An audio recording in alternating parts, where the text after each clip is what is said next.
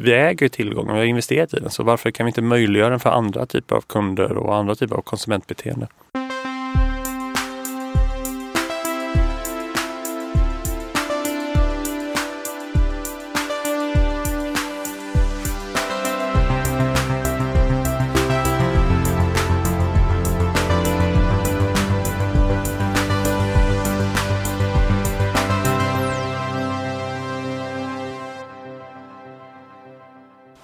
Då är vi tillbaka med Heja Framtiden från eh, GT30 Helio i Stockholm. Jag heter Christian von Essen. Jag sitter här med Kristoffer Börjesson, eh, CDO, alltså Chief Digital Officer på Fastighetsägarna. Välkommen till Heja Framtiden. Ja, men, tack så mycket. Eh, vi pratat mycket i podden om alla möjliga buzzwords, edtech, agtech, foodtech, fintech och nu ska vi prata proptech. Tänkte jag. Mm, spännande ämne som växer verkligen. Det har växt de senaste åren fantastiskt mycket och det är nästan fler och fler som pratar om det varje dag. Tänker jag på mässor och vi ser nordiska initiativ, vi ser EU-satsningar också på startup nu. Hur ska vi definiera proptech då? Hur från ditt håll? Jag tycker begreppet property technologies kanske säger en del om ordet. Men jag skulle nog säga att det kanske mer är en apputveckling än en webbteknologi som kommer till vår bransch. Några skulle nog prata om att det kanske är en effektivisering eh, med energi. Några skulle säga att det är infrastruktur. Men jag skulle nog säga att det är mer applikationsbolag som kommer in i vår bransch och vill förändra den inom olika segment. Och berätta lite om fastighetsägarna. Vad är en eh, roll? Ja, vår roll är ju någonstans, det är en branschorganisation. Vi hjälper våra medlemmar och vi vill skapa en bättre fastighetsmarknad och skapa förutsättningar för våra medlemmar att kunna utföra den. Och I den digitala utvecklingen så handlar det väldigt mycket om att förstå vad är det vi ska göra? Vad är det som kommer förändra och påverka vår bransch? Allt från mobilitetslösningar till e-handelsleveranser till nya sätt att betala. Och sen i framtiden handlar det också om så här, vad behöver vi göra i våra fastigheter och vad behöver vi göra i vår verksamhet och vad hittar vi vår nya affär i vår transformation? Vad är vår nya roll? Och det är lite det vi kallar för fastighetsägarens nya verklighet ibland. Mm. Om vi ska grotta ner oss lite i just proptech-utvecklingen. Man pratar om, eh, jag läste på lite med någon rapport som ni hade lagt fram, eh, översatt va, från mm. USA. Um, som heter typ PropTech 3.0 och då undrar man, vad var 1.0 och 2.0 som ledde fram till där vi är idag? Ja, 1.0 kan man väl säga nästan är den första digitala uppkopplingen. Man kan säga att det handlar om fastighetsteknik. Vi pratar mycket om energieffektivisering. Vi pratar om bredbandstjänster och den digitala infrastrukturen. Man kan säga nivå nummer två, eller version nummer två var ju en ny typ av centrala system. Man började koppla upp, kunna fjärrstyra, effektivisera, automatisera en del fastigheter. Vi kanske kallar begreppet smarta byggnader. Och Proptech 3.0 då är det nästan när fintech, alltså den finansiella biten kommer in också i våran bransch med nya typer av digitala tjänster mer kopplat. Allt ifrån boendeappar till eh, transformationsportaler till eh, tjänster som ska in i fastigheter för att automatisera AI-lösningar för kanske självdrift och så vidare. Då. En mer kognitivitet i byggnaden också. Just det, för man, man pratar ju om eh, att uh, proptech-branschen har sprungit ur fintech-utvecklingen mm. uh, så att säga. Hur kommer det sig att det är så närbesläktat? Men fastigheter är ju en ganska stor transaktionsindustri. Det är stora fonder, det är stora investeringsportföljer som äger, köper fastigheter. Det sker mycket försäljning av fastigheten. En stor del av vårt eh, pensionskapital investeras i fastigheter. Så det är ju en väldigt transaktionsbaserad teknologi som drivs i vår bransch. Men den andra sidan är också våra fastigheter. Det är någon plats där vi människor bor, arbetar och jobbar och handlar och rör oss emellan. Och det är den, egentligen där som proptech-teknologin kollar mer på kanske fastighetens drift och innehåll och tjänst än att sälja och köpa fastigheten. Man hänvisar ju till fastighetsbranschen som en av de sista stora industrierna som blir digitaliserad. Hur kommer det sig att det tagit eh, lång tid tror du? Men jag tror att det beror på lite olika saker. Dels har det varit en väldigt välmående bransch. Det har varit väldigt mycket investeringar som gått till att bygga nytt och omrenovera och förändra. Man får avkastning ändå? Man får avkastning ändå liksom. tror jag. Mm. Och, och, det slutgiltiga tror jag också så här att av alla techbolag om man, då ska, om man ska kapitalisera på teknologi så vill man jobba nära kunden och nära där kunden förändrar sitt beteende snabbast. Sättet att transportera, sättet att lyssna på musik, sättet att se på film, sättet man konsumerar sättet du bor, handlar och jobbar är ju mer trögflytande. Där är ju värdet väldigt kopplat till den fasta tillgången, var, var den finns. Och därför blir den ju svår och distributiv. Den är svår att förändra, vilket gör att samma kapital går inte riktigt in i den nu. Men det är ju det vi ser nu när man har liksom löst de andra branscherna så är ju egentligen hur får man fart i fastighetsbranschens transformation? Mm. Men det, kan man se samma utveckling som fintech eh, som vi varit inne på tidigare? Att, att man, det blir en svärm av eh, småtjänster som attackerar de stora bankerna då till exempel. Mm. Är det liknande lösningar på proptech-sidan eller är det stora bolag som går in och kör system? Man kan säga att det är lite olika där. De stora bolagen kommer fortfarande se, hitta sin affär och försöka leta efter sin affär och gärna bli en helhetsleverantör. Samtidigt så vill ju fastigheten någonstans investera i teknologier i fastigheten så att man kan möjliggöra innovation och öppna upp fastigheterna för nya typer av mindre bolag som är specifika på sin produkt. Efterliknande man det som en mobiltelefon så är det någonstans hur gör jag min telefon en smartphone så jag kan ladda ner nya applikationer, byta applikationer över tid utan att behöva förändra min hårdvara. Och det kan man se här också. Samtidigt är det också en bransch som är väldigt underdigitaliserad om vi kallar för det. Så kommer ju många bolag och vill se opportunities. De vill möjliggöra, komma med sin idé. Så vi ser ju en svärm just nu av många bolag. Troligtvis kommer inte alla finnas kvar.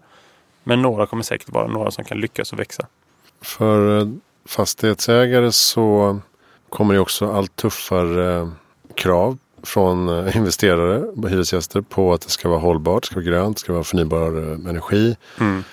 Och hittills har man kanske använt teknologin mer till energieffektiviseringslösningar, styrsystem och så här.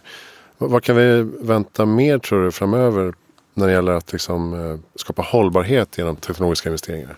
Ja, jag tror att en av de viktigaste sakerna vi kan göra är ju att använda våra investerade ytor på ett nytt sätt. Vi ser i Stockholm så har vi en kontorsbrist. Det är liksom svårt att få kontorsplatser och även bostäder. Samtidigt vet vi att det är väldigt låg beläggningsgrad. Det är väldigt många tomma ytor som står.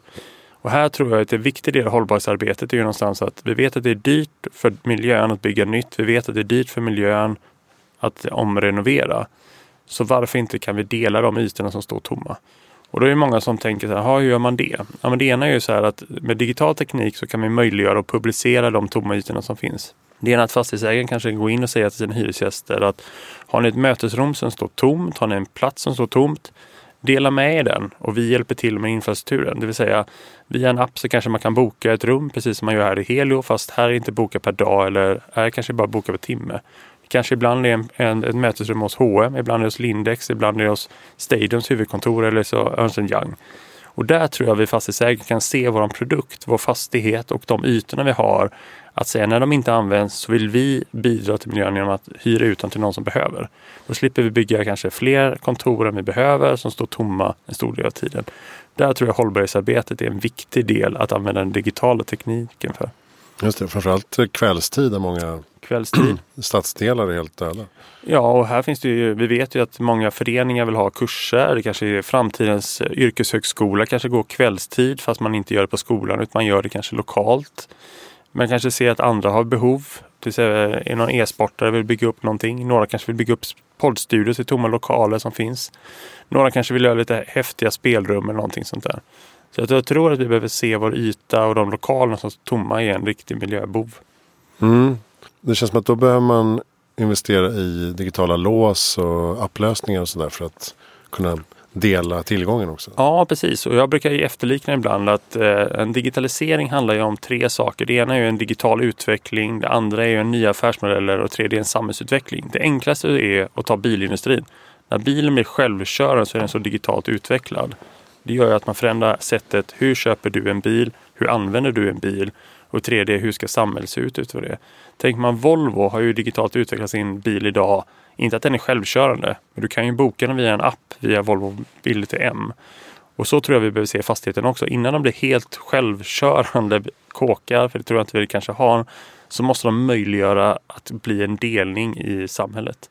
Och då behöver man också omstrukturera hyresavtalen säkert. Alltså det tror jag öka absolut. flexibiliteten. Flexibiliteten, hur man hanterar den här ytan men också vem som har ansvar för gränsdragningar. Det ena idag är ganska normalt att du kanske tar över och hyr en lokal och sen så sätter du in egna lås och egna lösningar i den här. Och nu kanske fastighetsägaren ska gå lite närmare den leveransen och säga att vi kan investera i i lås. Vi kan investera i mötesrumsteknologier. Ni hyr ytan och använder den, men när ni inte använder den så kan ni dela de tomma platserna med oss så sköter vi mäklingen. Och det här är också ett, ett sätt om vi pratar om samhällets stora utmaning nu.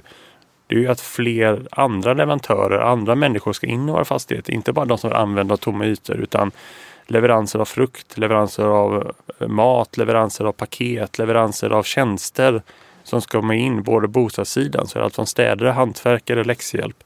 Så vi måste börja titta på verktyget att börja öppna upp våra fastigheter för andra aktörer än de som bara bor och jobbar där. Mm. Ja, men därför är det kul med just Helio för att jag kan sitta här och podda och sen nästa gång vill jag ha en föreläsning för 120 pers. Då är det här också.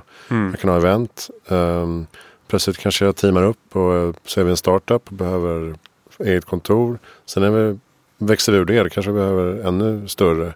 Och så finns de lösningarna liksom, uh, i huset eller, eller i filialer. Mm. För att man kan inte sätta liksom, tre år i hyreskontrakt längre på samma sätt. Nej. Kanske.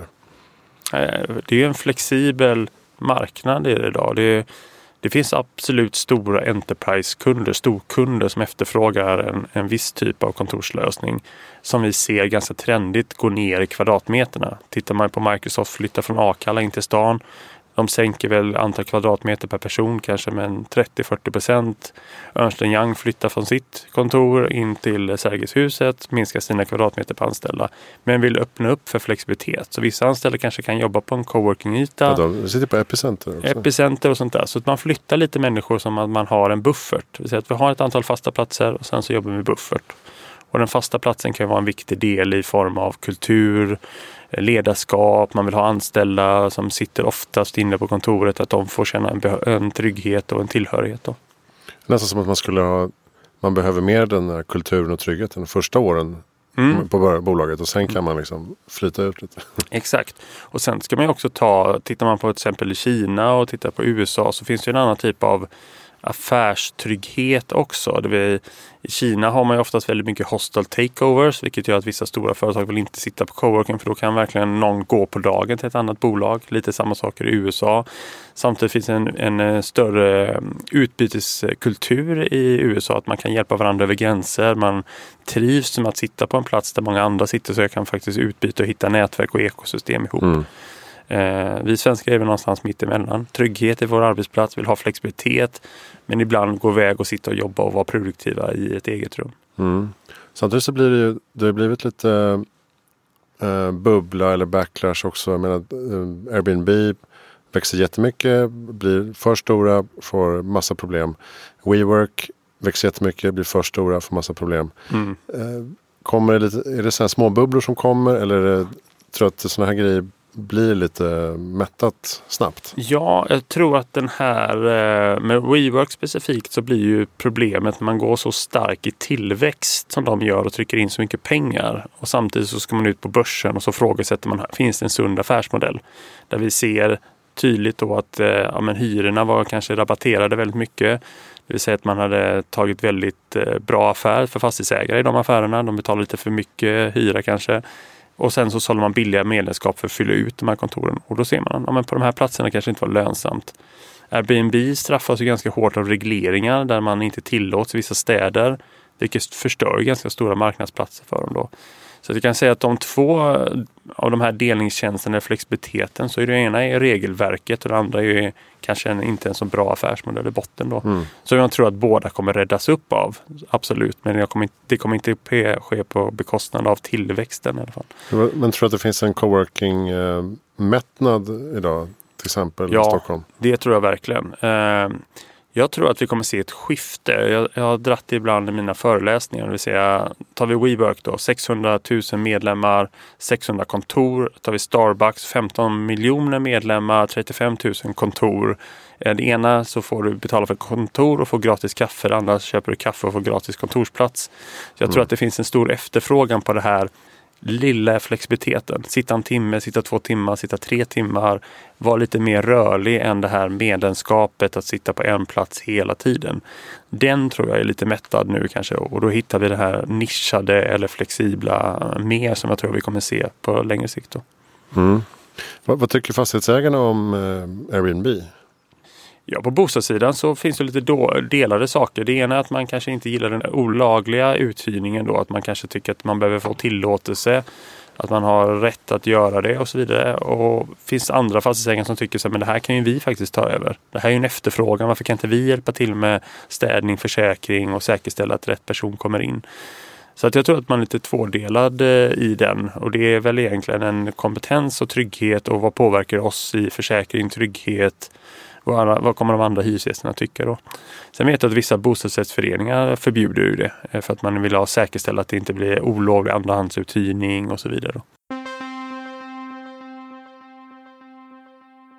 Jag tänkte på kopplat till den här utvecklingen eh, digitalisering av fastigheter är ju förstås Internet of Things. Eh, det är ju per definition digitalisering av fastigheter på sätt och vis. Mm. Um, du är engagerad också i Internet of Things, eh, uh, IoT Sverige. Exakt, ett uh, strategiskt innovationsprogram som Vinnova har. Så vi har ungefär 80 miljoner varje år som vi utlyser. 50 procent av den är ju liksom egen in-kind eh, och sen sätter vi till 40 miljoner då. Och det handlar om att hitta strategiska program och även program som folk ute i kommuner och regioner vill satsa på för att möjliggöra och öka kompetensen runt IoT och eh, väldigt hårt kopplat till teknologi men också affärsnytta. Då, där vi utlyser lite olika typer av strategiska program. Nu handlar det väldigt mycket om vård, det handlar mycket om skola och så vidare. Så vi ska täcka områden som ingen annan tar. Då. Väntar man där på 5G-vågen nu? Att det ska hända någonting med konnektiviteten? Både ja och nej ska jag säga. 5G kommer ju möjliggöra väldigt mycket av det som kanske har varit ett problem. Det vill säga ansvarstagande runt nätverk, teknologier, kostnad att dra in eh, infrastruktur för att koppla upp saker. Till exempel jag ska koppla upp en sensor i ett litet rum så är ju en tråd in väldigt dyrt kanske, eller det kommer att vara ansvar. Vad händer när nätet går ner? Vem ansvarar för kommunikationen då? Där 5G blir en väldigt direkt koppling mellan tjänst och enhet. Och det ser man väl att 5G kommer möjliggöra då. Samtidigt så ser vi en ganska stor av olika narrowband IoT-lösningar som går alltifrån LoRa-nät till andra typer av lokala nätverk och tittar man nu på SpaceX och eh, Amazon så satsar de ju på satelliter som ska lägga sig ovanför 5G. Så vi vet inte vilken utmaning, vilka nät som vi kommer se. Och det är ju där IoT Sverige kommer titta väldigt mycket på. Vilka är standardiseringarna? Hur möjliggör man oavsett konnektivitet, tjänst så kan vi använda de sensorerna som finns. Då. Men vad är den största potentialen för Internet of Things eh, under de kommande åren tror du? Jag tror att det handlar om att få ett mer uppkopplat samhälle och ett sammankopplat samhälle. Det ena är ju såklart att när fler saker kan kopplas upp så är de fler nårbara över internet och vi kan fler få synergier av vår infrastruktur. Det är ju ganska ofta idag, i alla fall i fastighet och stad, vi tänker sensor och kopplar upp en sensor. Sen så har vi en likadan sensor bredvid som gör exakt samma sak. Kolla temperatur, kolla CO2 eller vad det nu kan vara. Där kanske en uppkopplad samhälle och sammankopplat samhälle, då blir det mer information. Jag behöver information om inomhustemperaturer. Var kan jag hitta det? Ja, här fanns det en bil som kör väldigt ofta som mäter det. Eller här är en mobiltelefon som finns uppkopplad i fastigheten. Så jag tror att det kommer möjliggöra att vi kan se från sensor till informationslager. Finns det någon diskussion inom fastighetsbranschen kring um, självkörande bilar till exempel? Hur stadsbilden kommer förändras eh, alltså om tio år? Ja, det här är en, många kanske inte tänker hur mycket vi pratar om det här och det ena skulle jag säga är ju såklart behovet av parkeringsplatser. Vad gör vi med alla tomma parkeringsplatser? Behovet av laddinfrastruktur. Var ska de stå någonstans? Vem ska äga dem? Vem laddar de här bilarna? Men det andra är också självkörande bil. Är det fortfarande en bil då? Det kan ju vara ett självkörande rum. Hur kommer det här påverka hotellindustrin när du kan köra runt ett rum istället för att bo på ett hotell och åka tåg till ett hotell för att bo där över natten? Du kanske sover, äter, jobbar lite i det här självkörande rummet. Så det kommer såklart påverka ganska mycket och då kan man tänka sig, ja men om du tar bort tid och tar bort flexibilitet i form av att du kanske inte behöver vara på en viss plats hela tiden. Kommer det vara lika attraktivt att bo och jobba inne i stan? Kommer du behöva liksom kunna lika gärna bo i Eskilstuna och sen sätta dig och jobba i ett kontor som kör dig in till stan för att du ska ha ett möte och så vidare. Och det är ju där liksom autonoma bilar sånt där och fordon. Hur mycket kommer det påverka vår sätt att se var vi bor, handlar och rör oss? Och det påverkar såklart vad är ett bra läge i stan. Mm, därför jag tror folk kanske fastnar i tanken på så här, hur ska de självkörande bilarna vara säkra i trafiken och mm. Hur ska den agera, vem ska den köra på och sådana här mm. lite teoretiska frågor. Uh, men man, man glömmer ofta bort hur, vilken, vilken potential det här har för att uh, förändra stadsbilden. Verkligen. Skapa grönska och parkutrymme och mm. uh, fritidsaktiviteter. Exakt, och där tror jag med många sådär, det är, det är ett viktigt syfte som vi tillför på fastighetsägarna, att öka kompetensen. Det ena är såklart, vad är konsekvensen av det här? Men det andra är, vad påverkar det oss som bransch? Eh, det här med trafiksäkerhet och sånt, är det vi som ska diskutera det här? Vi kanske mer ska diskutera, när det här sker, vad händer då med vår bransch? Så att vi är förberedda för det. Vi har frågeställningar klara och vet ungefär våran lösning Istället för att prata om kanske politikernas utmaning. Hur ska en AI se ut i en bil? Vilka konsekvenser av vägval ska den ta? När sker det och så vidare. Utan vi kanske mer ska tänka att ja, men när det här sker så behöver vi ha el på ett nytt sätt. Vi ska sluta tillverka parkeringsplatser. Och tänker man då, ja men det här kommer ske om tio år. Så kanske man ska fundera på, men varför står vi nu och bygger underjordiska parkeringshus? Som inte ska användas om 10-15 år. När vi förväntar oss att det vi bygger idag ska stå i 100 år enligt vår hållbarhetsarbete och allting sånt där. Ska vi riva det då eller ska vi göra om det efter tio år direkt? Mm. Så det här behöver vi fundera på och koka ner till när tror vi att det sker? Vilka konsekvenser? Vilka andra typer av förutsättningar behöver vi ha? Och hur planerar vi inför det? Så ibland så kan man ju tänka sig att det kanske är bättre att bygga ett parkeringshus på marken och upp och som ombildas sen om 5, 10 år, 15 år så blir det studentrum. Mm. Sen de självkörande bilarna måste ju också ha någonstans att ta vägen när de inte kör. Och, och ställa sig och ladda och sådär. Ja. Eh, så det behövs plats för det också. Men, men jag tänker att det finns massa spännande möjligheter för fastigheter. Om man nu frigör utrymme. Alltså just um, urbana växthus. Man kan odla insekter. Man kan uh, ha koldioxidsug på taket. Man mm. kan ha solceller, eh, vindkraft. Alltså, Verkligen. Det finns alla möjliga grejer. Och det är lite det som jag pratade om tidigare här. Att vi, vårt värde och tillgång blir jätterelevant i framtiden. Det ena är såklart att bor, handlar och jobbar många människor i, ett, i en fastighet. Och kunna ha en odling på botten är jätteviktigt. Att kunna producera egen el på taket. Ha ett grönområde på taket så du kan gå runt och titta. Skapar ju livskvalitet. Det andra är att vi vet att staden också behöver ytor i form av vi vet att matleveranser ökar så man vill flytta in kanske shared kitchen eller ghost kitchen in i garage. Man vet att de här ladd eh, elskotrarna behöver någon plats att ladda och servas. Kanske blir det nya parkeringsplatsen som blir servicehubben. Vi vet att de här självkörande bilarna behöver städas oftare troligtvis än vad en vanlig familjs bil städar för man förväntar sig en tjänst.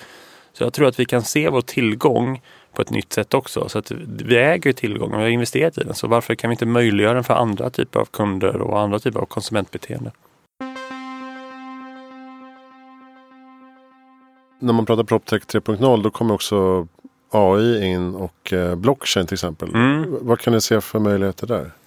Eh, blockkedjan är ju, tror jag kommer kanske landa mer på transaktionssidan. Vi har gjort ett lite typ av piloter och tittat på när skapar blockkedja värde och det vi kom fram till att man pratar om att den är en säker kedja men någonstans behöver man autentisera sig. Och hur gör man det? Ja, tänker man att användaren autentiserar sig med BankID så vet vi att ja, men BankID då vet vi att den använder vad den använder så därför får den använda en tjänst i fastigheten. Då försvinner kanske lite syften med blockkedjan eller den får för mycket hype. AI däremot så ser vi att det finns ganska stora vinster, kanske alltifrån att upptäcka den sista, hur kan man optimera en fastighet i energieffektivisering? Hur kan man planera en fastighet bättre? Hur kan den skapa automatiserade beslutsunderlag? Och så vidare. Så där ser vi algoritmens värde också. Samtidigt är vi ganska hype med pratar prata om AI och vi har kommit ganska kort i form av förstå data och få in data och hantera data i våran bransch. Så ibland så brukar jag säga att är, man pratar om att springa när vi borde lära oss att gå lite från början. Så det gäller att backa tillbaka och inte prata om framtid allt för mycket här. Utan hur tar vi oss dit för att skapa möjligheter och förutsättningar för AI att göra sitt jobb. Mm. Om man ser eh, hållbarhet och klimat och eh, dels eh, kostnadsbesparingar så eh, som sagt det har varit mycket energieffektivisering. Eh, att ha koll på temperatur och eh, mm. energiförsörjning. Eh, men preventivt underhåll är väl en sån grej som kommer jättestarkt. Ja, verkligen. Att ha koll på sina saker när det sker och att man kan planera det bättre är ju en jätteviktig del. Och där kommer ju säkert AI vara en stor del att kunna titta på beteenden. Ja, men det här slits ofta, det här behöver ni byta ut eller det här kommer bli ett stopp i någon typ av kritisk system. Eh, men jag tror också AI kan hjälpa till med någonting som vi inte tänker är så kopplat till fastighetsbranschen och det är ju service och underhåll i våra fastigheter som kräver transporter. Oftast är det vanligt att man kanske åker ut med en servicebil och så går man och tittar, vad ska vi göra här? Vi upptäckte att en dörr eller en vattenläcka och så åker man tillbaka, hämtar reservdelar och så åker man fram och tillbaka. Det är ju lite en-till-en lösning. Men kan man få AI att planera rutter, hur ska man åka och planera? Vad ska man ha med sig innan man åker ut dit? Då tror jag vi kan spara ganska mycket transport. Och transport är ju en stor CO2-effekt i vår bransch. För det krävs mycket transport med material, materi människor och så vidare. Ja, just det. Jag vet att eh, hissar är ganska långt fram. Alltså smarta mm. hissar till exempel. Mm. Som flaggar innan reservdelen går sönder. Till mm. exempel. Där måste det finnas otroligt mycket besparing av liksom, lidande och eh, Verkligen. problem för, för hyresgäster. Verkligen, och det, det ser vi ju mycket av hissleverantörerna har kommit väldigt långt idag med de typerna av system.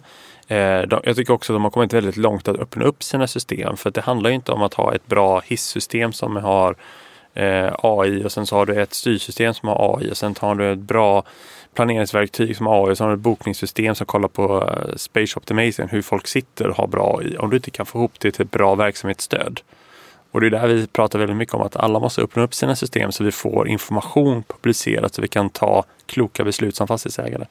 Ibland så kan det vara att om man vet att hissarna står stilla behöver vi göra något annat och då vet vi att folk springer mycket i trapphusen. Behöver vi förbättra någonting för förändra någonting. Så att vi ser fastigheten som en helhet. Då. Det låter som att man behöver verkligen höja kompetensen inom de här områdena. Mm. Inom fastighetsbolagen. Idag, idag är det ju knappt så att alla har hållbarhets personer anställda. Men man behöver också satsa mer på att få digital kompetens antar jag. Det tror jag absolut. Och jag tror att man hjälper behöver... ni till där också? Vi hjälper till väldigt mycket där och hjälper till att få öka såklart medvetenheten på ledningsnivå. Eh, men också öka medvetenheten. Vad är det för kompetens som man behöver? För ibland blir det också att man tar in kanske sen någon konsultfirma som ska hjälpa er med en digital transformation. Och så läser man den så är det som att Ericsson ska transformeras ungefär. Fast det tror jag oftast ägare är oftast väldigt få personer på stort värde av bestånd. Och då är det svårt att kanske flytta in så mycket kompetens. Då handlar det om vad kan man lägga ut att leverantörer har bra avtal? Vad behöver vara er kärnverksamhet? Allt ifrån kanske relation till kund, till tjänster till kund, det nya kundbeteendet till vad bygger ni då också upp för digitala verktyg och kompetens för att kunna möjliggöra de ambitioner ni har? Och hur ska det se ut? Ibland så kan ju faktiskt ett, ett, en leverantör leverera kanske en stor del av det. Bara att det blir en centralt del av ditt hjärta i verksamheten. Samtidigt så, så är det också väldigt komplext i form av att den digitala utvecklingen i fastighetsbranschen är ju det ena, att kanske att effektivisera sin egna verksamhet. Sen ska du jobba med din fastighet, att göra den mer automatiserad och effektivt. Sen ska du göra saker som hjälper dina hyresgäster att bli effektivare och bättre. Och samtidigt kanske ska hitta nya affärer. Och det är lite fyrdelat där liksom. och det är väl bilindustrin igen då. Att, ja, men det ena, hur blir Volvo bättre? Hur blir bilen bättre? Hur blir våra tjänster som vi utvecklar bättre? Och hur hjälper det här våra kunder att bli bättre i sin vardag? Mm, just det. Apropå klimatmål då, att man ska, om vi ska nu halvera koldioxidutsläpp fram till 2030 till exempel. Mm. Eh, det låter ju ganska drastiskt. Eh, men det är ju bara 7% per år. Mm. Eh, det är fullt görbart. Absolut. Och för fastighetsbranschen borde det inte vara egentligen några problem kan man tycka. Nej, det, det borde inte vara det. Sen, sen är det en komplex kedja. Det, man säger väl att 40 procent av all CO2-utsläpp i världen kommer från fastighet och byggindustrin. Och det handlar ju såklart om att bygga nytt. Det handlar om att eh, när man renoverar och det handlar väldigt mycket om material eh, och transporter av det materialet. Mm. Och där behöver man ju tänka om. Så här. Det finns ju alltid från danska projekt man har sett där man återrenoverar, återanvänder material in i nya byggnader. Man eh, tar ner teglet, ompaketerar det, man gör om två glasfönster, slår ihop dem till fyrglasfönster och så vidare. Så jag tror att vi behöver tänka nytt hur vi får ner i byggnationen och i renoveringen väldigt mycket CO2-utsläpp och miljöpåverkan. Samtidigt så vi behöver vi också ha ett, ett, ett styrmedel för att också hantera väldigt många fastigheter. Det vill säga att många av de stora fastighetsägarna av de kommersiella byggnaderna, där ställer hyresgästerna krav idag på att det ska vara miljömärkt, det ska vara välfastigheter eller högsta energieffektivisering. Annars så sitter vi inte här. Men i bostadssektorn har man inte samma drivkraft. Ingen idag som säger att jag kommer inte flytta in i den här bostaden för att det inte är så bra energi. Eftersom det inte finns, då, är det, då får du inte bo någonstans nästan. Mm. Så att vi behöver skapa den drivkraften där också och se till så att alla drar lite, lite framåt. Mm. Jag tror synen på certifieringar är lite tudelad. Dels är det ganska dyrt och, och tidskrävande och lite mm. huvudvärk. Men, men eh, det känns som att framförallt det kanske internationella kapitalet och institutionella investerare. De kan ju sätta en policy på ett papper och bara nu ska vi bara investera i LEED eh, eller BREEAM eh, guld och miljöbyggnad guld och så vidare. Det måste ju ske en ganska snabb omställning. Mm. Eh. Jag tror att, eh, jag kan inte säga vilken tidsaspekt på det, men jag tror att fler och fler kapitalportföljer kommer ställa krav på att de innehållet vi har i våra portföljer måste vara mer miljötänk i det. Och det kan man ju se i vissa fastighetsbranscher också nu. Vi pratar om Brunnsvik som är en investerare, de gör ju någon typ av grön hållbarhetsfond, nu en social hållbarhetsfond också, där mm. pengar ska gå till det. Jag hörde liksom eh, SBB, SBB Samhällsbyggsbolaget, de pratar om att eh, i framtiden så tror inte de att det ens är en fråga om att du får bättre ränta eller mindre ränta utan du får inga pengar om du inte kan påvisa att det här beståndet vi ska bygga skapar både en, en grön impact men också en social impact då på miljön. Och det tror jag vi kommer komma mer och mer. Svenska fastighetsägare ägs oftast av pensionsbolag eller alltså våra liksom, skattepengar på något sätt och då tror jag man behöver kravställa på ett annat sätt också. Mm. Vad finns det för smarta ekosystemtjänster då som växer fram? Hur tänker du då? Ja, men, eh, att man kan eh, hitta små pusselbitar som eh, främjar miljö och klimat på något sätt eh, i och på fastigheten. Ja, du tänker så. Ja, men vi ser mycket sådana här gröna investeringar nu komma. Liksom med grönområden, park, bikupor, eh, bikupor och så vidare. Man börjar liksom odla. Ja, och jag tror att det är en väldigt viktig del att se också hur, en, hur det gröna området behöver implementeras in i våra fastigheter och runt om våra fastigheter.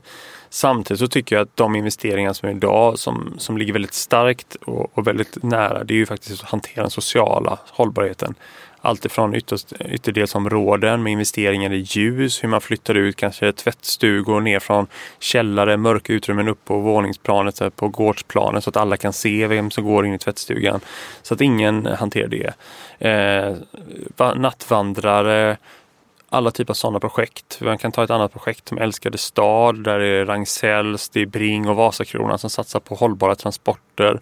Man ompaketerar varor man Ragn-Sell åker ut och levererar varor in i city och hämtar med sig skräpet tillbaka. Mm. Och det är så jag tror att de här ekosystemen kommer byggas upp. Man, man hittar olika roller som samverkar men man tar också ett ansvar för människorna som bor där, att de ska trivas och känna trygghet. Ja, och där måste digital kommunikation kunna, kunna främja communitykänsla på ett annat sätt. Verkligen. För jag menar, det, vi är ganska ensamma i våra lägenheter. Helt i onödan. För vi, mm. vi bor ju tillsammans med liksom flera hundra andra. Mm. Som har exakt samma förutsättningar. Och samma problem. Så att vi skulle ju verkligen kunna. Om man hade ett community i sin hyresrätt eller bostadsrätt. Så mm. måste det vara väldigt mycket man kan hitta på. Känns det som. Det finns ju lösningar för det förstås. Men ja. fastighetsägarna tar inte det riktigt. Vi ser att det kommer mer och mer sådana lösningar och det, det har ju varit egentligen lite rädsla av GDPR. Alltså så här, hur delar man data och information mellan användare? Hur ska man möjliggöra det här? Och så blir det, tar det lite tid innan man vet hur man ska satsa på det här och sen så ser vi att det är fler och fler fastighetsägare som satsar på boendeappar, eh, communityappar, stadsdelsappar där man kan bygga kommunikation, information, delningstjänster men också hur man kan bygga in samhällsinfrastruktur i det här. Det vill säga, är det någon som behöver hjälp att, att hämta hunden eller jag kan passa barnen eller jag ska kunna hämta varor hos dig och så vidare. Eller någon äldre som behöver hjälp med någonting sånt där. Och då kan man lite som inom det community säga, men jag vill dela den här informationen med alla som bor i min fastighet eller jag vill dela den med de som bor i området. Och det är lite verktyg för att skapa den här communitykänslan. Fast vi vet väldigt lite av effekten av det. Men, man, men, men, men det är försök av det i alla fall. Och det, jag tycker det är intressant att se fastighetsägare som vågar prova. Det kommer säkert vara vissa typer av problem. Men man vågar prova och ta tag i dem. Eh, Stena Fastigheter har ju något som de kallas för relationsförvaltare idag. Man bygger relation med boende mer än att tänka bara på fastigheten. De har fastighetsförvaltare också. Men relationsförvaltarna handlar om att skapa det här communityt. Kanske ni som ni har på ett coworkingplats här. Ni har några som jobbar här för att driva upp kulturen. Mm. Och så tänker de att det kan man också ha ute i, i fastigheterna. Ja, just det. Ja, men för att se att ingen ligger och har ramlat eller ensam. Eller... Exakt, och fånga upp någon så här, hur funkar det idag? Så där. Och just det här också, vi glömmer av det ibland att den fysiska närvaron är jätte, jätteviktig. Man kanske lanserar en app då för communityn och så vet vi att 30% inte vet hur den funkar. Och då kanske man fångar upp det. Men här kan du trycka om du ska felanmäla någonting. Eller här kan du trycka om du behöver hjälp med någonting sånt här. Eller ska jag hjälpa dig att få upp det här? Mm. Vi ser även fastighetsbolag som hjälper till med enklare hantverksjobb. Jaha, du behöver sätta upp en, hand, en hylla. Ja, men på fredag ska vi ändå så fixa lampan här ute på gården. Men jag tar med mig en slagborr och så sätter vi upp den åt dig. Sådär. Sådana här små saker. Och det ena är ju så här, mm. det är en tjänst. Och risken är att de minimerar också att någon står med en slagborr och kör sju, sju hål i väggen. Och då blir det liksom en, ett planerat underhåll även där. Ja, för idag så känner man sig lite, alltid lite dum när man kontaktar eh, förvaltaren tycker jag. Mm. Det är så här, ja, men stopp i av, men så mycket stopp är det inte. Ska Nej. de verkligen hålla på? Liksom. Och så kommer de och lite så här småirriterade. På ja. Och det, det tror jag är, jag vet att vi har, har, pratat mycket om att hur man går från att vara en, eh, att se det som en kundservice, en tjänst. Men såklart vi ska hjälpa dig, precis som man gör på hotell. Att någon ringer, ja men det blir stopp här, vi fixar det. För det är också, man kan ju mäta i all ära och vi pratar om det produkt, eller prediktiva underhållet. Men att någon ringer i tid, det droppar lite i kranen istället för det droppar så det droppar i hål, det blir vattenskada, mm. det droppar ner i lägenheten under och du behöver renovera liksom två våningar eller två lägenheter. Det är ett väldigt bra prediktivt att bara känna, jag har en sån trygghet med min förvaltare för jag kan ringa när det är problem. Mm. Eller bara trycka på en knapp. Trycka på en knapp, säga att det är något problem. Vad är, um, vad är din bakgrund? Hur kommer du in på den här, det här spåret? Ja, men jag blev rekryterad. Eh, min bakgrund är gammal produktchef. Har varit och jobbat mycket med energiplattformar och mot energibolag. Så att jag gillar att se stora komplexa system. Jag gillar att se där det krävs mycket innovationskraft. Hur man förändrar beteendet, hur man jobbar, hur man förändrar beteendet, hur man säljer modeller. Eh, och eh, jobbade ganska mycket med sådana frågor i, i fastighetsbranschen då och eh, blev efterfrågad att ta an den digitala agendan för fastighetsägarnas branschorganisation. Mm. Apropå beteende så måste ju eh, nudging vara väldigt eh, spännande verktyg att jobba med. Mm, kan jag tänka verkligen. mig. Inom, eh, för fastighetsägare. Hur man kan ja, men, skapa nästan spelmoment i energibesparingar eller vattenbesparing till exempel. Mm. Ser man någon, någonting kring det? Ja men man ser lite olika. Jag tycker att det som man har testat mest är ju lite beteende runt avfallsfrågor. Sådär. Mm. Jag vet att de har gjort något projekt i Göteborg och man har även tittat på eh, projekt där man flyttar in, nya flyttar in, att få snabb information om att du kan snabbt cykla till stan eller du kan gå till stan. Här hittar du matställena. Har minskat till exempel bilanvändningen. Att man inte köper en bil så fort man flyttar ja, i ett område. Och jag tror att nudging är ett jättebra verktyg för att förändra saker som vi behöver förändra som man inte bara kan designa. Ta det här med avfallsfrågan, hur man sorterar. Det är väldigt stor fråga nu på hur fastighetsägare ska skapa fraktioner, ännu mer eh, sortering, ännu mer utrymme för att man ska hantera det här. Men om beteendet hos människan i köket är jag slänger allting i den här påsen då, så spelar det ingen roll att man har 20 kärl nere i, i miljörummet. Så vi måste också på det ena sättet möjliggöra beteendet. Man måste kanske göra en tävling av det eller skapa någonting med att det är roligare. Det kan vara färger, det kan vara andra typer av ikonspel, kanske samla poäng. Så att man faktiskt bidrar Tävla mot andra fastigheter. Mm. Ja, tävla mot andra fastigheter. Sånt där. Så jag tror att det finns mycket nudging som vi kan lösa. Allting som inte... Allt kommer inte lösas av design, arkitektur, digitala tjänster. Vi måste också hitta verktygen för möjliga beteendeförändring. Mm. Uh, vad är ditt bästa tips för att göra världen bättre i framtiden? Ja, men jag tycker uh, att hitta delar av våra tomma ytor. Det tror jag är det sättet som vi ska fundera på hur vi faktiskt kan skapa mindre CO2-utsläpp, utnyttja den tillgången vi har. Så är det delade ytor på ett smart sätt. titta på vilka kommer vilja använda våra ytor, hur kan vi använda dem på ett bättre sätt, hur kan vi möjliggöra utnyttjandegraden faktiskt öka då. Det tror jag är det bästa sättet vi kan se vår bransch. Mm. Det kommer bli fler och fler i staden och fler och fler människor vill bo centralt ungefär eller leva centralt eller röra sig centralt. Så utnyttja den platsen bättre. Och föra människor närmare varandra också. Exakt. Har du några bra lästips? Ja, lästips här. Jag, jag gillar ju eh, Liv 3.0 läste jag väl egentligen sist då som någon typ av eh, litteratur. Eh, men annars är det mest poddar nu för tiden sådär. Mm. Har du några bra tips där? Ja, alltså jag tycker alla poddar just nu som handlar om Kina tycker att man ska lyssna på. Digital Draken, Digital Shine och så vidare. För där sker det eh, det har skett så mycket där i den digitala utvecklingen. De driver ju en del av innovationen. Men jag tycker också man börjar se vilka tjänster är det som inte höll? Eh, man ser att coworking börjar stängas ner i Kina. Man ser eh, lite av den här delning och mobilitet, ridesharingen också försvinna. Det blir några större bolag. Man kan förstå varför Uber inte lyckades i Kina. Man kan förstå varför Spotify hade svårt där och så vidare. Så jag tycker det är intressant att lyssna på lärdomarna av vad som sker i Kina. Så då är så här, digitala draken kan vara ett bra exempel. Men finns den fortfarande? Alltså, den finns fortfarande. Uppdateras den? Den uppdateras. De hade senast nu ett väldigt intressant avsnitt om online till offline som funkar väldigt bra i fastighetsbranschen. Mm. Allting mm. som sker i online-tjänster, till exempel Netflix, men ska du ha någonting som sker offline, det vill säga att jag beställer en mat så går det ner till att någon fysiskt i världen ska leverera den här maten. Hur ser online till offline strategier ut? Superintressant. Mm. Vem tycker att jag ska intervjua i framtiden? Du kanske ska ta Jakob från Digital Draken och höra online till offline strategin. Vad innebär det. det för framtiden? Jakob Lovén heter han. Ja, exakt. Mm. Ja, men det jag faktiskt uh, funderat på. Mm. De är bra. Bra, men då är vi rätt klara. Fastighetsägarna.se Ja, där hittar man väldigt mycket information. Dokument också. Och den här rapporten vi pratade om den kan jag ju länka till i eh, mm. boktips och länkar sidan på hejaframtiden.se. Jättebra. Vi tar ju fram väldigt mycket rapporter just där. Vi har ju allt ifrån PropTech 3.0. Vi har fastighetsägarens roll i leveranskedjan. Vi har en rapport som handlar om Hometail. Vilka tjänster vill hemmet ha? Eller människor som bor i ett hem. Vi har också en om digital boendekommunikation. Hur jobbar man med kommunikation på digitalt sätt i sina boenden? Så det finns mycket gott att läsa. Mycket bra. Eh, tack snälla Kristoffer Börjesson för att du kom till Heja Framtiden. Tack så mycket. Allt du behöver veta finns på hejaframtiden.se. Jag heter Christian von Essen. Tack snälla Helio GT30 för att vi får vara här och podda. Ses nästa gång.